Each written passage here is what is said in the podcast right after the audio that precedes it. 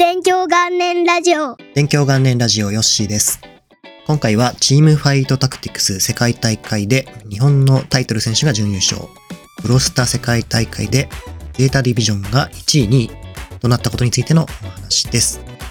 このような形で近年ではですね、日本が世界大会で優勝するとか、上位に入賞するというのもかなり当たり前のような状況になってきました。10年以上前くらいになると全くそんなことはなくて、FPS とか他の RTS とか全然勝てませんでしたので、日本は格闘ゲーム以外は勝てないみたいな状況でした。格闘ゲームはもう世界大会で日本が優勝して、ワールドサイバーゲームズとかでも金メダル取ったりっていうような活躍がありました。それで日本は e スポーツ後進国なんて言われるのもこの実績部分がですね、弱いっていうことも理由の一つに挙げられていました。ですが今となってはですね、もうかなり強くなってて、強豪国日本と言ってもいいくらいの状況に変化してきていると思います。で、最初に言った大会の結果を簡単に紹介しておきます。チームファイトタクティクスの公式世界大会で TFT ドラゴンランズチャンピオンシップという大会に日本のタイトル選手と堀井選手が出場しまして、タイトル選手の方が2位、準優勝となりました。賞金はですね、7万5千ドルで、今のレートだと1000万円くらいの金額になります。で、世界大会には各地域を勝ち抜いた32名の選手が出場しまして、オンラインで対戦したんですけども、この中の2位になったということですね。で決勝戦は5ラウンドやって8人で対戦するんですが、この中でタイトル選手が2回連続3ラウンド目と4ラウンド目に1位を取ってかなりポイントを稼いでっていうことがあったんですが、まあ最後の最後でちょっと順位が落ちてしまい、総合ポイントで惜しくも2位、準優勝という結果でした。本当に世界1位まであと少しっていうとこだったので非常に残念な結果でありつつ、まあ2位っていうのもすごい結果だと思っております。で、ブロスタの方は東アジアの代表として、ゼータディビジョン0、ゼータディビジョン1というですね、日本チームが出場していました。で、この両チームですね、ゼータディビジョンの0と1が、さらに世界大会の決勝戦まで各地進んで対決するという展開になりました。結果としてはですね、 ZETA DIVISION の0の方が優勝しまして、賞金40万ドルで約5500万円くらい。で、 ZETA DIVISION 1が準優勝の20万ドル。で、こっちは2700万円くらいっていう計算になるんですけども、まあ、このワンツーフィニッシュですね、世界大会の決勝なのに、 ZETA DIVISION の両チームが進出して、さらにそれぞれが対戦して、1位、2位を取ってしまうっていうような結果でした。で、さらにちょっと面白いことに、2021年にもゼータディビジョンっていうのは優勝していまして、その時のメンバーが分かれて作ったのがこのゼータディビジョン1と0っていうチームで、それで2022年、この2チームで展開してきたんですけども、最終的に世界大会の決勝でその両チームが勝ち上がって、世界一を競うっていう、とんでもないストーリーになっていました。で、一応ゼータディビジョン的には、ミッドシーズンインビテーショナルっていうですね、前、もう一つの世界大会もあるんですが、そちらでもゼータディビジョン1が優勝していまして、2021の世界大会、ミッドシーズンインビテーショナルの2022、そして今回の2022の世界大会。という形で3連続でゼータディビジョンとしては世界大会制してるっていう絶対王者ですかねっていうような存在にブロスターの中ではなっております。で、これはどちらも世界優勝と準優勝っていう結果なので、まあかなりすごいことだと思います。ですがこれあまりニュース記事とかにはなっていません。で、SNS ではファンの方とかそれぞれのゲーム好きな方がまあメディアが全然紹介してくれないっていったような意見を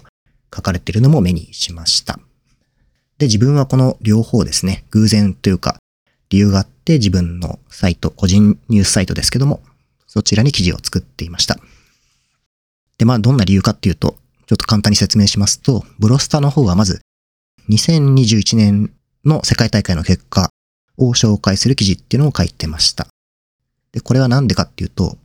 ゼータディビジョンのですね、ツイッターフォローしてるんですけども、2021年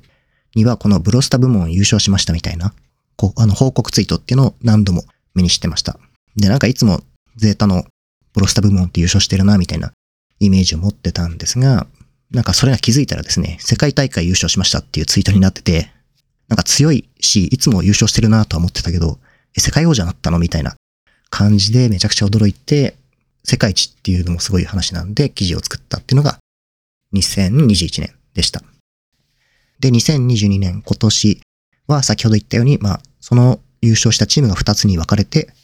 さらに世界大会決勝に進出して、世界一の座を競い合うみたいなストーリーがあって、まあ、面白いなっていうことで、今回も記事を作ったっていう感じです。チームファイトタクティクスの方は自分も結果知らなかったです。で、追いかけてるゲームっていうわけでもないんで、まあそもそも記事を作る予定っていうのもなかったんですが、野村んさんっていう方ですね、が自分のサイトの情報提供フォームっていうのがあるんですけども、そちらからこの日本選手が公式世界大会で準優勝しましたっていうことで情報をいただいて、さらにこう、日本選手がこの活躍した実績をぜひ紹介してほしいっていうふうになんかメッセージいただいて、結果的に記事を作りました。で、こういうのをいただいて、時間がなない時とか、ちょっとどうしてもできない場合は、対応できない場合があるんですが、まあ、今回はちょっとそういう余裕というか時間があったんで、作成しました。チームファイトタクティクスのファンの方がそれ読んでくれて、喜んでくれていた人もいたんで、まあ、作ってよかったなと思っております。で、こういった日本の活躍をメディアが全然取り上げてくれないっていう一件というか話ですが、これは結構昔からよくある感じだったりします。で、これにはいくつか理由があると思ってまして、まず、第一にメディアの人がこの結果を知らないっていうのが単純にあると思います。これがですね、例えば会場に取材に来てくださいみたいな案内があって、現地に行っていたとしたら、まあ、そこで写真撮ったり、記者さんとかが取材して記事になったりします。ただ今回、それぞれオンラインだったり、フランスでやっていたりした大会なんで、まあ、そこまで取材に行けなかったりとか、まあ、知らないと、その配信を見るっていうこともできないっていうのがあります。そうなると、大会の結果わからないですし、まあ、記事を書くにも素材がないみたいなことになるんで、記事化される確率っていうのが下がってしまいます。あとは、大手のゲーム情報サイトって結構総合情報サイトみたいな形なんで、いろいろなものを扱っていく中で、この大会の記事を取り上げるのかっていう判断の問題とか、そもそも書き手がいないみたいなこともあって記事にならないっていうのもあると思います。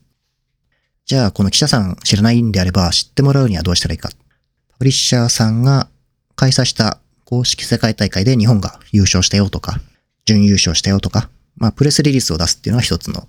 手かなと思います。こういうプレスリリースが来ると、媒体によってはもうそのまま転載する形で記事にしてもらえる場合もありますが、まあ、今回一応この話をする前に調べたんですが、ブロスタもチームファイトタクティクスもこの結果についてのプレスリリースっていうのは出ていませんでした。なのでこうなると、例えばタイトルが今ものすごい人気がある注目ゲームだとか、優勝したのが有名な選手だとか、もしくはこの優勝したストーリーがものすごい感動とか何かエピソードがあって、それが SNS で話題になってるとか、じゃないとなかなか記事にならないと思いますね。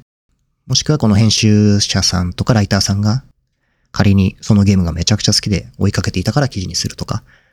そういう何か判断の材料がないと難しいのかなと思います。でちなみにブロスタの優勝については、 ZETA DIVISION がですね、チームとしてリリース出していたので、まあそれを転載していたメディアさんっていうのがいくつかありました。で、ちょっと面白いなというか、 ZETA DIVISION は VALORANT で世界3位になった時はですね、テレビで取り上げられたり、あと雑誌で取材されたりとか、かなり露出がありました。ですが同じ ZETA DIVISION のブロスタ、まあ、ちょっと今後あるかもしれないですけど、優勝したのに、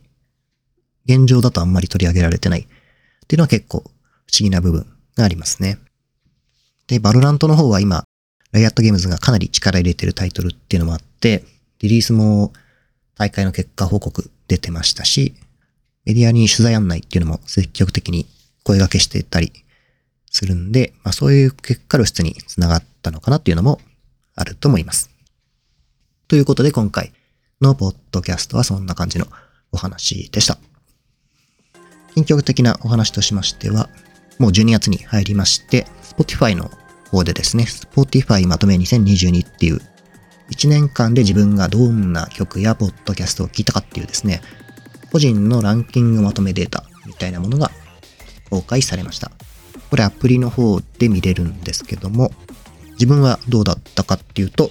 曲を全然聴いてなくって、ポッドキャストばかり再生するっていう使い方なんで、まあ、なんかデータが足りないんで、ランキングを作れませんでしたっていう表示になっていて、自分の2022のまとめデータっていうのが見れませんでした。ただ他の方でこの電気元年ラジオ、Spotify で聞いてくださってる方がいて、ランキングに入ってましたって教えてくれた方もいまして、まあ、すごくとても嬉しいなと思いました。聞いていただいて、しかもランキングにも入るっていうのはありがたいなと思ってます。なので、もし自分のランキングに入ってたよっていう人がいたら、ぜひ、Twitter とかで教えていただけると嬉しいです。ということで、このポッドキャストは毎週金曜日更新目指して頑張っておりますので、また次回聞いていただけると嬉しいです。